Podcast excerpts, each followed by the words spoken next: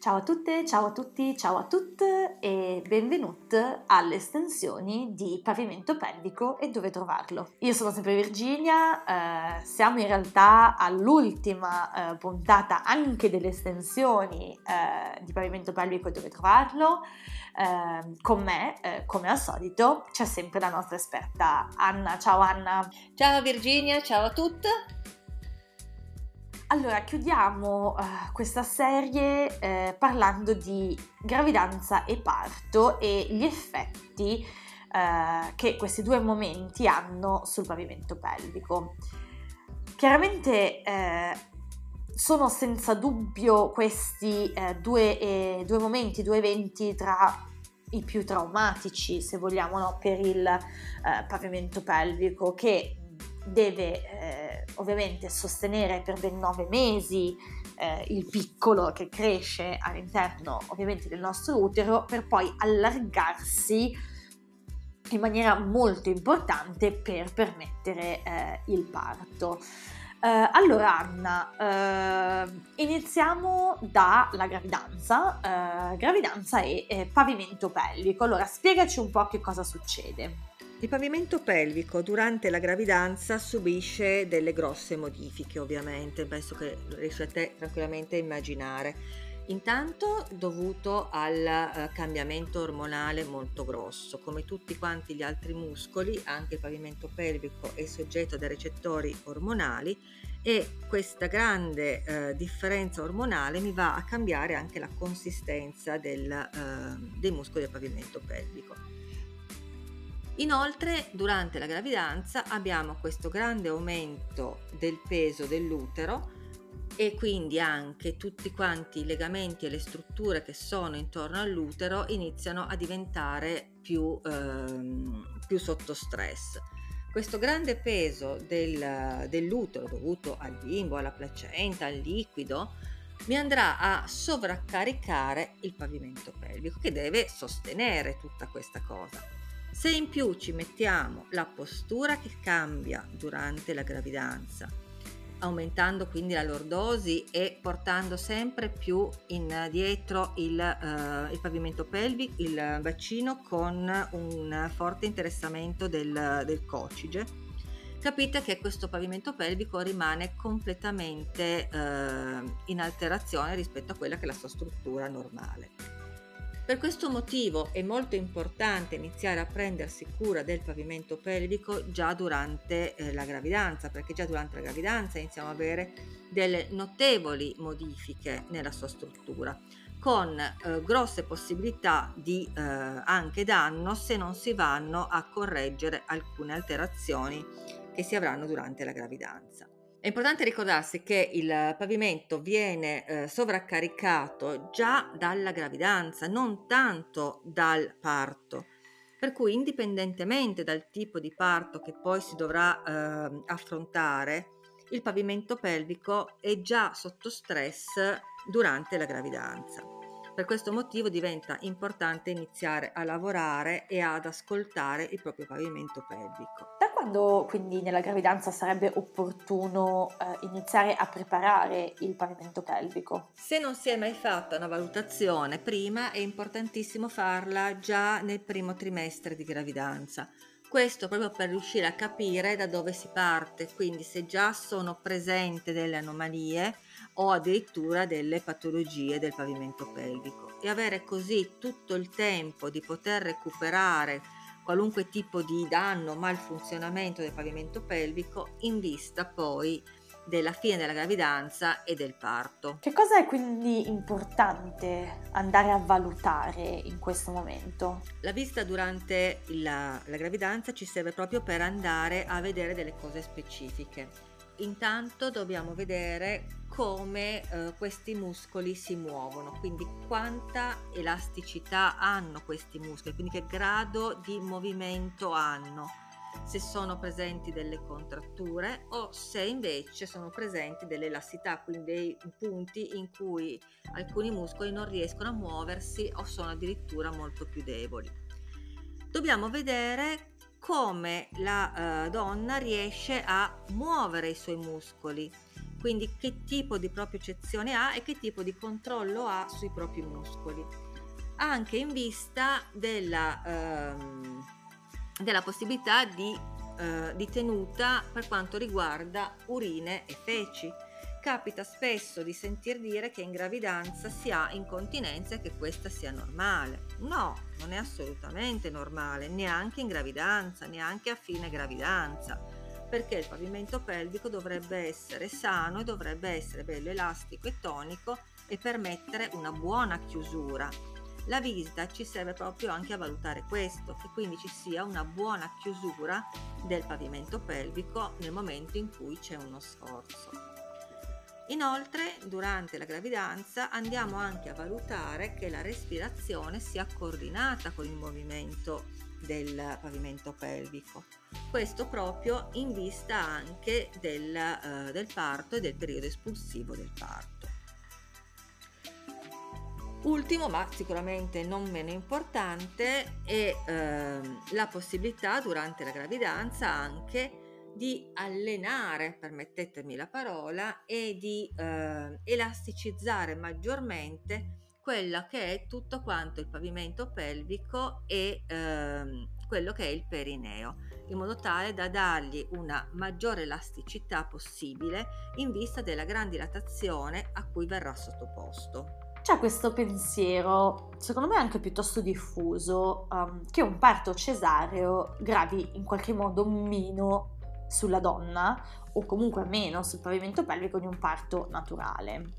Sfatiamo Anna questo mito? Purtroppo no, purtroppo il parto cesareo può creare danni al pavimento pelvico come un parto spontaneo per diversi fattori. Allora, intanto perché abbiamo visto che incide sul pavimento pelvico già tutta quanta la gravidanza.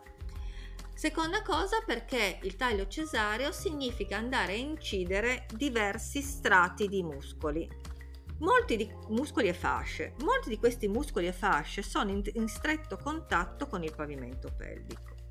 Quando poi andremo a suturare e quindi a creare una cicatrice su questi muscoli e fasce, andremo a, uh, a creare la possibilità di aderenze tra di esse e quindi a un non adeguato uh, movimento di queste fasce muscolari e di questi muscoli. Questo va a crearmi delle contratture, degli irrigidimenti che si ripercuotono anche sul pavimento pelvico. Inoltre ricordiamo che durante il cesareo vengono allungati e stirati tantissime zone, tantissimi muscoli, legamenti, fasce e strutture e questo può andarmi a creare anche delle alterazioni a livello del pavimento pelvico. Ricordiamoci sempre che non siamo dei pezzettini staccati, ma siamo tutte quante collegate. Il nostro corpo è formato da tanti piccoli pezzi uniti tra di loro. Un pezzo è collegato all'altro. Non possiamo pensare di fare un cesareo e quello rimane soltanto in quella zona. Quel cesareo fatto in quella zona avrà ripercussioni in tutto quanto il nostro organismo lo dobbiamo sapere in modo da poter andare a prevenire eventuali disagi o disfunzioni. Quali sono gli impatti del parto, Anna, quindi sul pavimento pelvico? Il momento del parto è sicuramente un momento molto a rischio per il pavimento pelvico. Pensate a che grosso stress viene sottoposto e a che eh, tipi di stiramenti e di allungamenti gli vengono richiesti. Sicuramente un parto il più fisiologico possibile, il più lento possibile, il più eh, assecondante quello che sono le esigenze di mamma e bambino, permetteranno una miglior, eh, una miglior compliance del, del pavimento pelvico, cioè una miglior performance del nostro pavimento pelvico. Purtroppo non tutti i parti vanno così bene, purtroppo alcuni parti non seguono quello che è la fisiologicità di quella donna nel suo spingere, nel suo muoversi. Quindi tanto più questo parto sarà stato magari precipitoso o sarà stato eh, poco assecondante, tanto più possono esserci delle problematiche al pavimento pelvico. Se poi questo parto è stato anche operativo, cioè sono state dovute, eh, hanno messo in, in essere delle manovre per aiutare la nascita di questo bimbo, come ad esempio potrebbero essere il famoso taglio, cioè l'episiotomia, oppure manovre tipo la ventosa o la famigerata spinta sulla pancia, la spinta di Christeller. Queste sono tutte quante operazioni che vanno sicuramente a stressare maggiormente il nostro pavimento pelvico, quando non a creargli dei danni anche abbastanza seri. Diventa quindi importantissimo quando soprattutto si è avuto un parto operativo o comunque un parto complicato andare a valutare da subito la competenza di quel pavimento pelvico, in modo da poter cominciare una riabilitazione il prima possibile.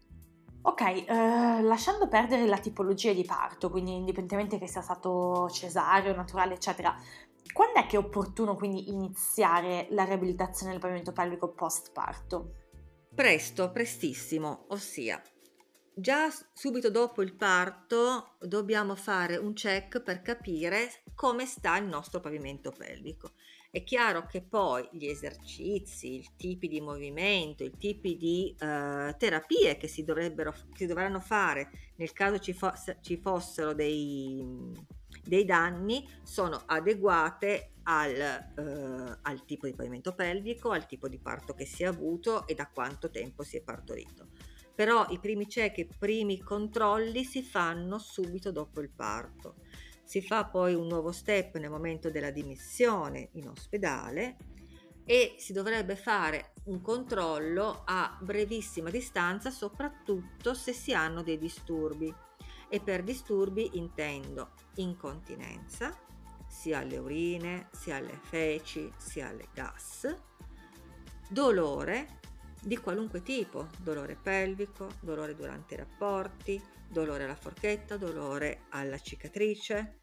In tutti questi casi andrebbe fatto un controllo nel momento in cui vi rendete conto che c'è il disturbo. E poi sicuramente un altro controllo è quello che viene poi effettuato intorno al mese, mese e mezzo, quello eh, classico, no? quello del dopoparto, del capoparto. Quindi dovrebbe essere, diciamo, comunque uno step obbligatorio, eh, no? La riabilitazione una volta che si è partorito.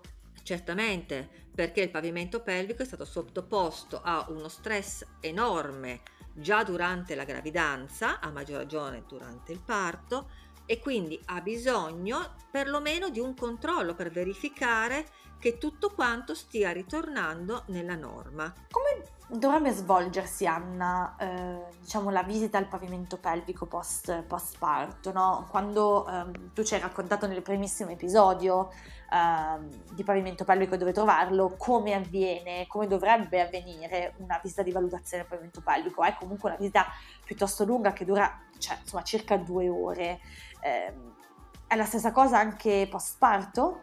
Se non si è mai fatta una valutazione, in teoria ci andrebbero le due ore. Chiaramente subito nel dopoparto io mi immagino che un minimo di, eh, di anamnesi di queste cose qui siano state fatte già perlomeno nella cartella clinica e quindi una valutazione la possiamo fare un pochino più breve, però non è soltanto metto il dito, signora stringa, ha stretto bene, arrivederci.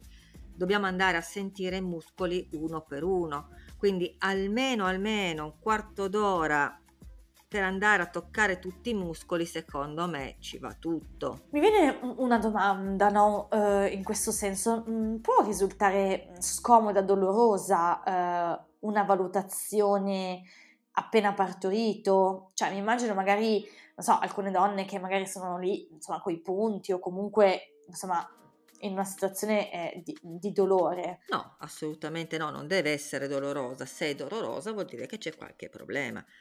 A maggior ragione lo andiamo a vedere. Uh, ma anche durante, al di fuori del parto, quando si fa la valutazione del pavimento pelvico, non ci deve essere dolore. O perlomeno, se qualche manovra suscita dolore, quella manovra si smette di farla.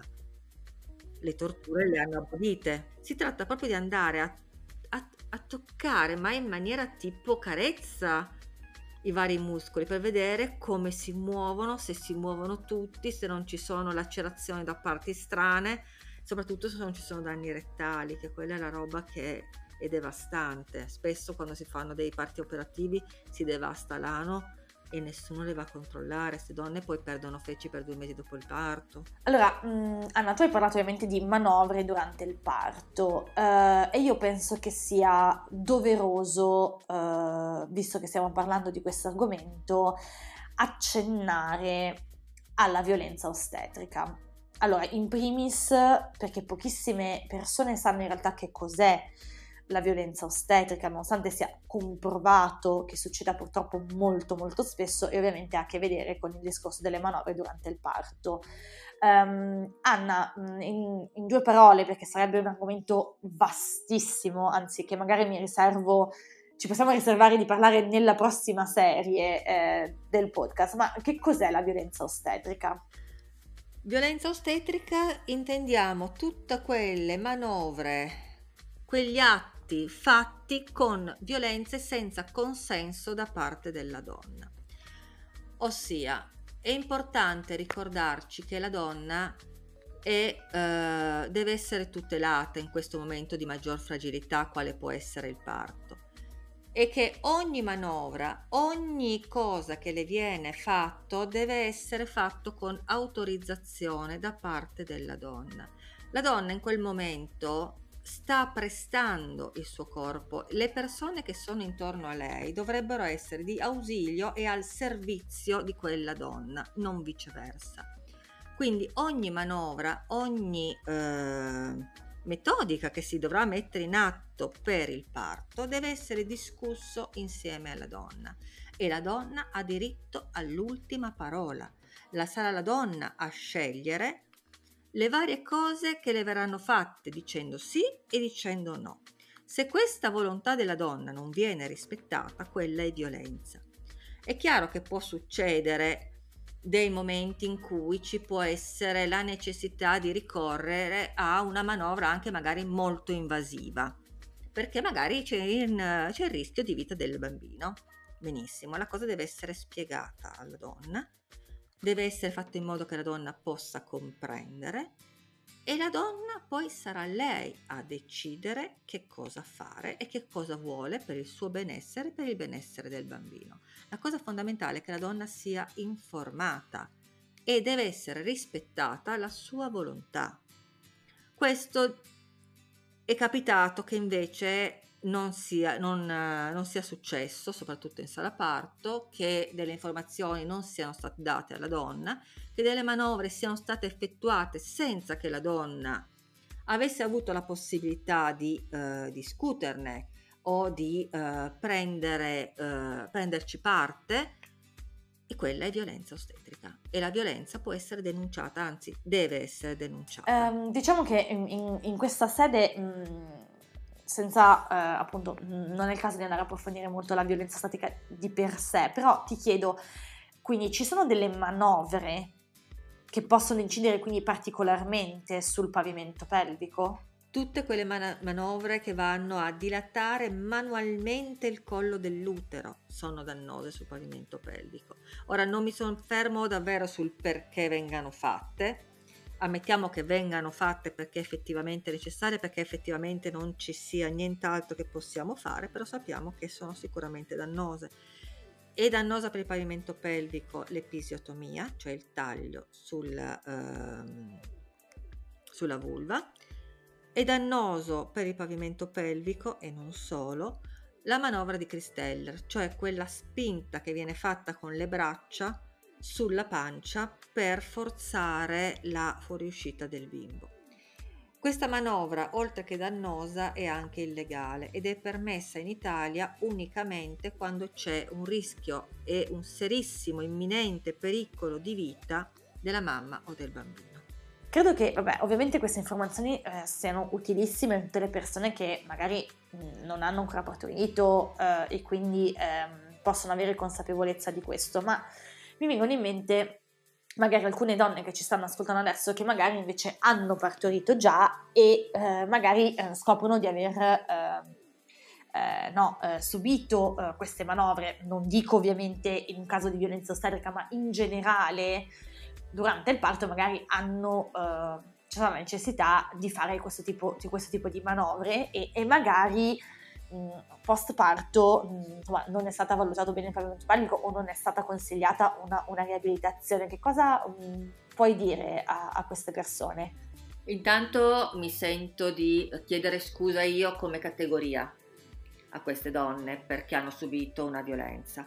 E in seconda cosa, eh, appena potete, fate comunque una valutazione, un controllo, perché anche se è passato molto tempo da questo parto, da queste manovre, anche se sono passati anni, anche tantissimi anni, si può comunque andare a sistemare e a eh, eventualmente correggere delle disfunzioni legate a quel trauma. Parlando sempre comunque eh, di parto, ma vabbè, questa domanda ovviamente si ricollega anche al discorso di gravidanza, um, mi viene da pensare quindi che eh, a maggior ragione se una donna sta avendo una gravidanza eh, gemellare, eh, bisognerebbe dare a maggior ragione, no? Eh, attenzione al proprio pavimento pelvico. Ovviamente a maggior ragione, ma perché a questo punto abbiamo due puccetti che ci danno maggior peso, quindi abbiamo sicuramente un maggior carico sul, sul, pavimento pelvico visto la presenza di ben due bambini, quindi sicuramente di pesi e di eh, trazioni maggiori.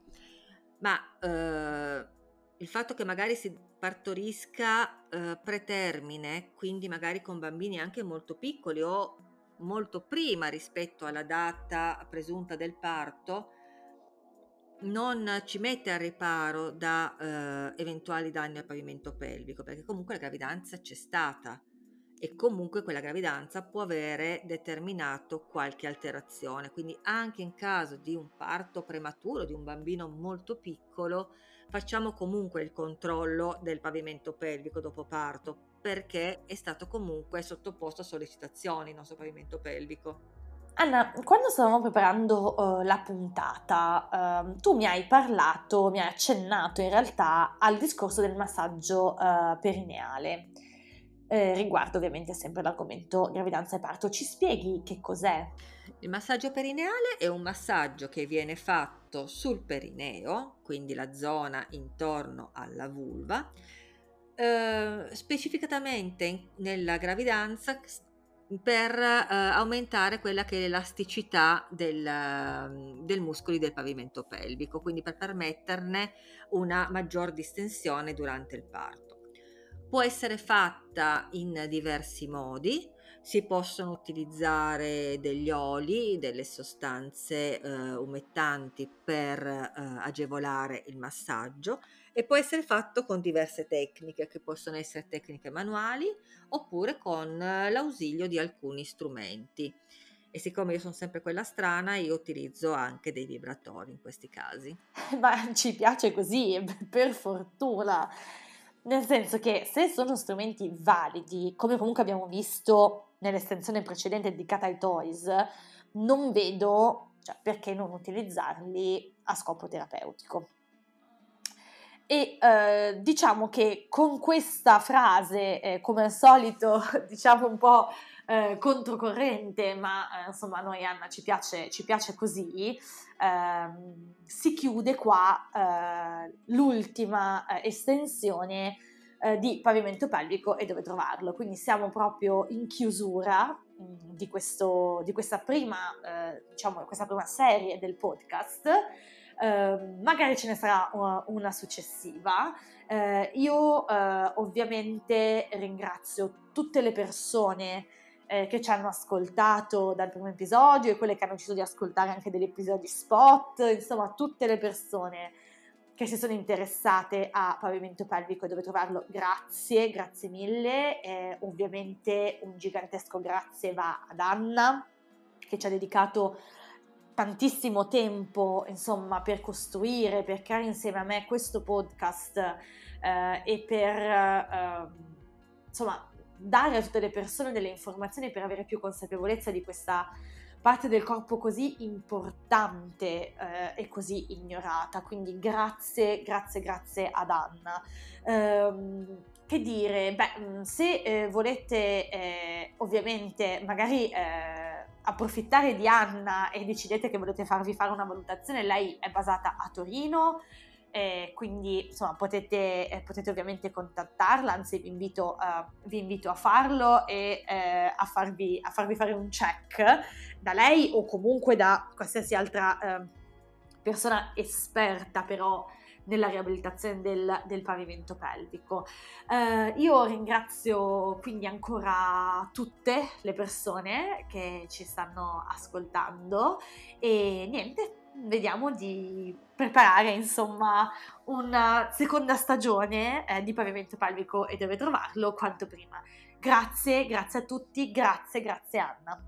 Volevo intanto ringraziarti Virginia, è stato veramente un vero piacere, un grande onore poter eh, registrare questo podcast insieme a te sono stata contentissima di essere stata qua insieme a voi, spero di, ehm, di, avervi aiutato a scoprire un pochino questo pavimento pelvico e magari avervi incuriosito al punto tale da magari fare una piccola valutazione. Un, un grande abbraccio a tutti quanti e se avete bisogno di me sapete dove trovarmi. Ciao!